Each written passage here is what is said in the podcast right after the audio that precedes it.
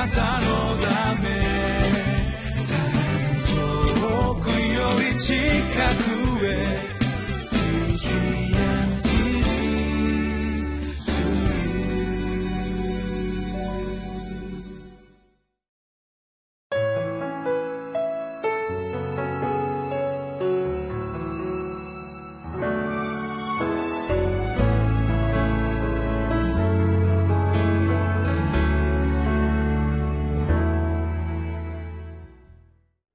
皆さんこんにちは。埼玉県にあります日本バプテスト連盟西川口キリスト教会の牧師斉藤真一郎です。イエス様は弟子たちに繰り返しさまざまな形で世の終わりがどのような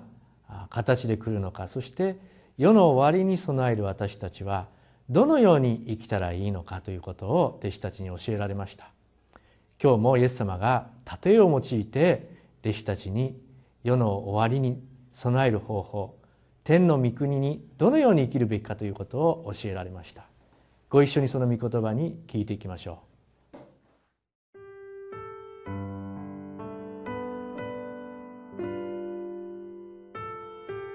マタイの福音書25章。14節から30節。天の御国はしもべたちを呼んで自分の財産を預け、旅に出ていく人のようです。彼は、おのおのその能力に応じて、一人には五タラント、一人には二タラント、もう一人には一タラントを渡し、それから旅に出かけた。五タラント預かった者はすぐに行って、それで商売をして、さらに五タラント儲けた。同様に二タラント預かった者も、さらに二タラント儲けた。ところが、一タラント預かった者は、出て行くと、地を掘って、その主人の金を隠した。さて、よほど経ってから、しもべたちの主人が帰ってきて、彼らと生産をした。すると、五タラント預かった者が来て、もう五タラント差し出していった。ご主人様、私に五タラント預けてくださいましたが、ご覧ください。私はさらに五タラント儲けました。その主人は彼に言った。よくやった。良い忠実なしもべだ。あなたはわずかなものに忠実だったから、私はあなたにたくさんのものを任せよう。主人の喜びを共に喜んでくれ。二タラントのものも来ていった。ご主人様、私は二タラント預かりましたが、ご覧ください。さらに二タラント設けました。その主人は彼に言った。よくやった。良い忠実なしもべだ。あなたはわずかなものに忠実だったから、私はあなたにたくさんのものを任せよう。主人の喜びを共に喜んでくれ。ところが、一タラント預かっていた者も来て言った。ご主人様、あなたはまかないところから刈り取り、散らさないところから集めるひどい方だと分かっていました。私は怖くなり、出て行ってあなたの一タラントを地の中に隠しておきました。さあどうぞ、これがあなたのものです。ところが、主人は彼に答えて言った。悪い怠け者のしもべだ。私がまかないところから刈り取り、散らさないところから集めることを知っていたというのか。だったら、お前はその私の金を銀行に預けておくべきだった。そうすれば、私は帰ってきた時に利息がついて返してもらえたのだ。だから、そのタラントを彼から取り上げて、それを十タラント持っている者にやりなさい。誰でも持っているものは与えられて豊かになり、持たないものは持っているものまでも取り上げられるのです。役に立たぬしもべは、外の暗闇に追い出しなさい。そこで泣いて歯ぎしりするのです。今日の箇所の冒頭をもう一度見てみましょう。14節天の御国はしもべたちを読んで、自分の財産を預け、旅に出ていく人のようですとあります。ここで天の御国とあるのは、前回も申し上げましたけれども、天国のことを指すのではなくて、神様が私たちにこの世においてどのように生きてほしいか。神様が望む生き方を天の御国というふうに言っております。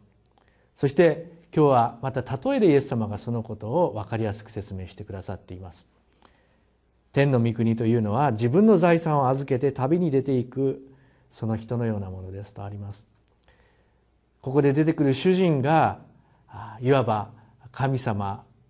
あるいはイエス様を表すような存在になるわけですね。全財産を実は預けてくださるのが神様なんだ。ここにも神様の懐の大きさみたいなことを少し感じ取ることができるわけですが15節で彼はそのおのおのその能力に応じて一人には5タラント一人には2タラントもう一人には1タラントを渡しそれから旅に出かけた。そのようにあります。神様は私たちのことをよくご存知なんだということを言ってるんですね。ここではそれぞれおのおのその能力に応じてとあります。神様以上に私たちの能力のことを正確に分かっているお方はいないのではないでしょうか。ですからある人にはじゃあこれだけのものを委ねても大丈夫だ。この人にはこれだけのものを委ねても大丈夫だじゃあこの人にはこれだけのものを委ねても大丈夫だ。ちゃんと一人一人の能力に合わせて神様はその人が十分にそれを用いることができる。その能力を測った上でそれぞれに実は財産を分けてくださっているっていうのが最初の注目ポイントですね。実はこのところでタラントという言葉が出てきますがタラントというこのギリシャ語というのはですね今日私たちもよく使う言葉なんですけどそれはタレントという芸能人を指して使う言葉です。このタレントっていうのはこの才もともと言語ではこの才能という意味や能力という意味があるんですね。このですからもともとこの彼そこではタラントって当時はこのお金の価値を貨幣を言いますけれども、えー、それとこの才能とか能力という言葉とも密接につながった言葉だというのがここにあるユーモアだと思います。で、えー、ここで、えー、一人には5タラント一人には2タラントそしてもう一人には1タラントをそれぞれの能力に応じて、えー、託していったっていうのが今日の場面ということになります。最初の2人というのはその託されたものを持ってすぐに商売を始めたというふうにあるわけですね。でも最後の3人目というのはそれをご主人の期待通りには用いることができなかった。そんな筋書きになります。ここで私たちはまあ1タラントの人はかわいそうだよね。だってもともと能力が低いんだからとかね。も、えー、他の人たちより少なかったんだから、まあ、そんなふうに誤解してしまいがちですが実はこのタラントンという貨幣の価値は私たちが想像するような1万円とかそんなもんじゃないんですね。この1タラントンというのはおそらく5,000万円ぐらいの価値があるですねそういう貨幣なんです。ですから5タラントン預けられた人っていうのは言ってみれば2億5,000万2タラントンの人は1億円預けられそして一番少なかった1タラントンの人でさえねなんと5,000万円を預けられているということになります。これは決して少ない額ではないはずです。私たちの今のこの世の中でも1タラント5,000万円あればですねかなりいろんな商売をする可能性があるんだろうと思います。ですからあこれは他の人に比べたら私は少ないからね土の中に埋めておこうなんて本来は考えてはならないそのような額だということが分かります。後でその土の中に埋めてしまった男の人主人は叱りますよねどうして銀行に預けておかなかったんだ、ね、5,000万円ですよ銀行に預けたらそれなりの利息がつくということはすぐ想像できると思います。それをただ地の中に埋めておくことほど虚しいものもったいないことはないわけですね。どうしてこのようなことが起きてしまうんでしょうか。そのことは今日のテーマの中にあると思います。最初の2人のしもべたちのことをまず見たいと思います。最初の 2, 2人の息しもべたちはこの主人が戻ってきた時に倍に増やして、え主人に戻すことができました。そしたらもう主人は喜んだんですね。そして面白いのは5タラントの預けられた人も2タラント預けられた人も主人が褒めた言葉は全く一緒です。どれだけたくさん儲けたかということではなくてどれだけ忠実に預けられたものを用いたかということで評価されて同じように私と一緒に喜んでくれっていうふうに主人から言われて宴会の席へと向かいます。それに比べてこの1タラントしか預けられなかった人は何が問題だったのか。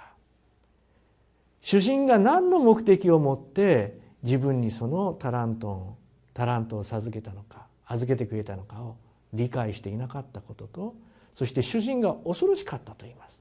もし失敗したなら自分はもっととんでもない目に遭うだろう。そのように主人というのを必要以上に恐れていた。端的に言いますとこのしもべは主人のことを誤解していたし正しく知ろうとしなかったっていうところにそもそも問題があるように思います。私たちはこの世に何のために生まれてきたのか。神様からどのような使命を託されているのかをそのことを知ろうともしない。興味を持とうともしないでこの世に生きている人は案外多いのではないでしょうか。それらの人たちはこの一タラントンを預かりながらそれを正しく用いることができなかった人と似ているとそのように言うことができると思います。この世に私たちは命を与えられた以上神様がどういうお方であり神様が私たちにどのようなことを期待してどのような使命を全うしてこの地上で生きていってほしいと望んでおられるのか天の御国とはどういうものなのかを何が何でも知って神様の前にその使命をこのように果たしましたと自信を持って言える者たちになりたいと思います。